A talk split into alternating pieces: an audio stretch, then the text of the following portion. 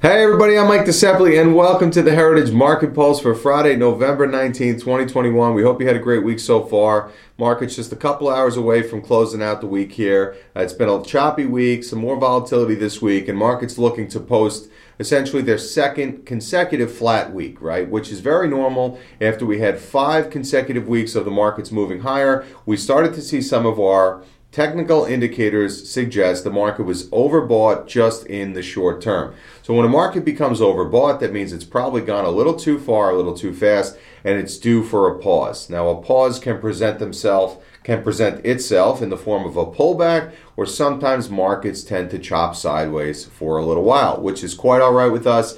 As we work off some of these overbought conditions, the market will rejuvenate itself and prepare itself for the next move. Now, let's take a look at some of the things that we saw happen this week. Investors are still digesting a combination of strong earnings, rising prices, labor shortages, inflation, and drama surrounding the potential nomination for future future, excuse me, Federal Reserve chairman. We did see jobless claims edge down this week, coming in at 268,000 jobless claims that was reported yesterday on Thursday.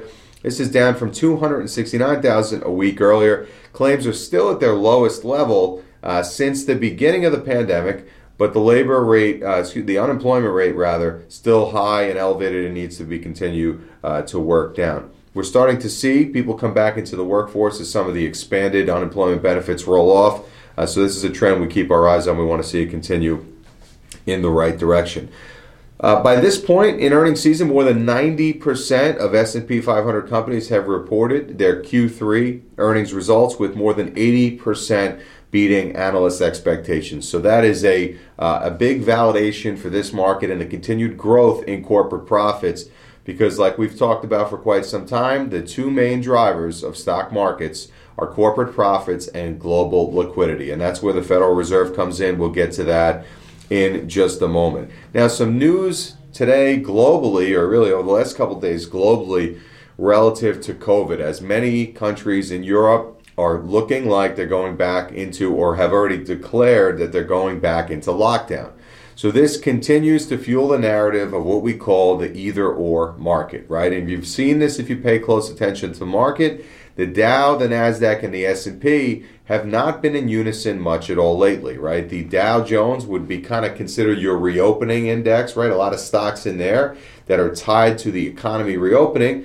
And the NASDAQ, our technology index, is a lot of companies in there that are tied to the work from home, communicate from home, shop from home type companies, right? So we've seen this either or um, kind of symbolicism play out in the market where you have days where the Dow is up and the NASDAQ is down. Well, now we're going in the other direction uh, as people and countries, or I should say leaders and countries, start to roll out some additional COVID restrictions. So that's something that bears watching. It's some pretty extreme stuff going on over there in Europe. Uh, they're basically already looking out to Christmas and canceling a lot of activities there. Um, so, you know, it seems a little draconian, but this is what the market has to deal with right now, and we will certainly be paying uh, close attention to that development. The last major news event that's currently hanging over this market is a lot of discussion about the nomination from President Biden for Federal Reserve Chairman or Chairwoman. Uh, Jerome Powell has been in the job for a number of years. In our opinion, he's done a very good job in that role. And there's been some consideration recently, or some, some talk, some rumors, that someone else on the Federal Reserve Board of Governors, Lael Brainard, might be in the running to replace Jerome Powell. We expect an answer to come this weekend. We expect word to come from the White House over uh, who will be the next Fed chair. Will Jerome Powell remain, or will we get uh, a change of seat there? It, it appears the betting markets still believe Powell to be the favorite. But nonetheless, guys, we don't see this either or. We don't see this being a big deal for the market. If it's Powell, we already know what we have. And if it's Brainard, some people in the financial uh, industry look at her as more dovish, aka more accommodative for financial markets. So we see this event, uh, the, the finality of that event being more important than the actual outcome itself. Once the market can get the information and know that this is behind us, uh, we think the market will receive this news very well. So if you have any questions, that's all we have for now. But always reach out to us. Always happy to talk to you about anything that's on your mind. We'll be back on Monday with the Heritage Market Minute. So until then, we hope you have a great weekend.